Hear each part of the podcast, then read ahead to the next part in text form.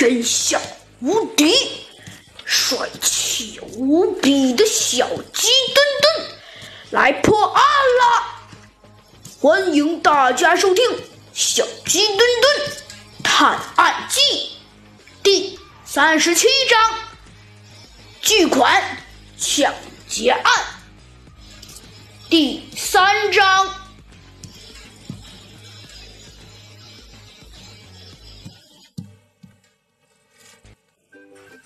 坐上警车，小鸡墩墩忍不住地说：“哎呦，猴子警长，你的葫芦里卖的到底是什么药啊？”猴子警长又冷笑一声：“哼，没关系，小鸡墩墩，这件案子我包了。”回到警察局，小鸡墩墩、短尾猴和猕猴小姐并没有看见嫌疑人呐。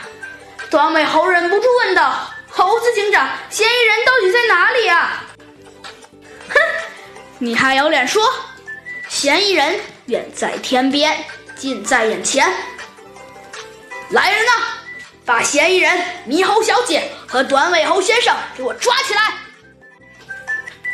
只见呐，在警察局的警士们一拥而上，一下子将猕猴小姐和短尾猴先生抓住了。猕猴小姐尖叫起来：“冤枉啊！”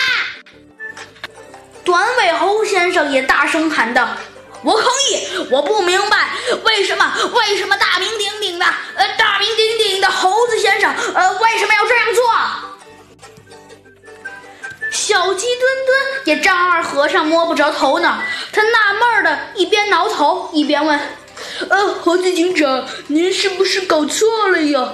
可是他们二位，他们二位，他他他，哼！猴子警长再次冷笑，他直接把小鸡墩墩要说的话给说出来了。哼，的确他们是原告，但是原告不等于不是嫌疑人呐！猕猴小姐大呼小叫，差点把小鸡墩墩的耳朵震聋。我要求，我要求，我要求猴子先生提供证据。对，我们要求的是证据。短尾猴也振振有词。警方，警方也不能乱捕人呐。猴子警长说道。哼。哦，如果我没记错的话，康康，短尾猴先生，您不是说话很结巴吗？怎么现在？哼，算了，不说这件事了。我们来说说我是怎么发现的。当然了，证据也一定是有的。猴子警长一边笑着，一边说：“哼，银行大厦的玻璃使用的是最新的建筑材料啊。嗯，当然了，就是彩色热涂。”反射玻璃，这种玻璃具有明显的镜面效果和单向透视性，也就是说，在大厦外面所看到的只能是映在玻璃上的城市景色，而不能看到营业大厅内的情景。而从大厅内向外看，却是可以看到任何情景。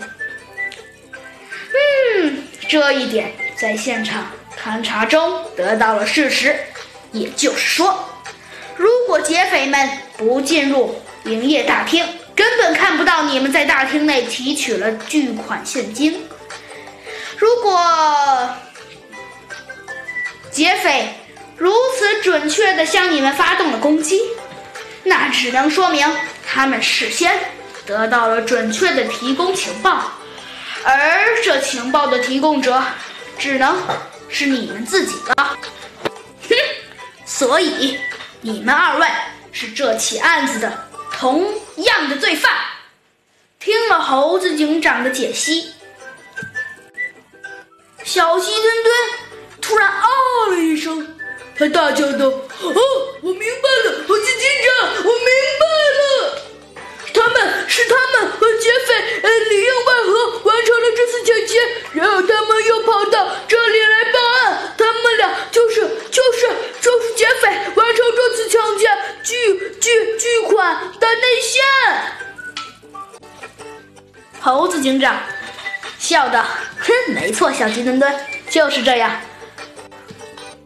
你终于开了点窍啊小鸡墩墩你不觉得你明白的有点晚了吗？”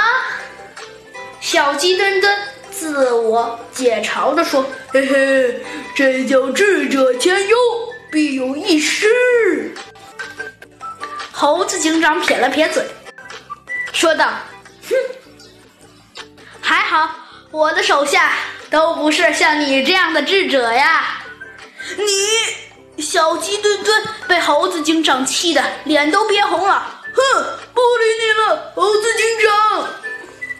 听了他们二位的争吵，警员们全乐了。最终。猴子警长命令小鸡墩墩和两位警官把二位原告押到了审问室。猕猴小姐和短尾猴先生在铁的事实面前，只好公认了里应外合的罪犯事实。警方们根据他们二位的供词，也将抢劫巨款的罪犯们一网打尽。哼临走前，猴子警长说道：“你们二位的确很聪明，可是你们忘了，黄雀不蝉，螳螂在后啊！”说着，猴子警长一甩风衣，扬长而去了。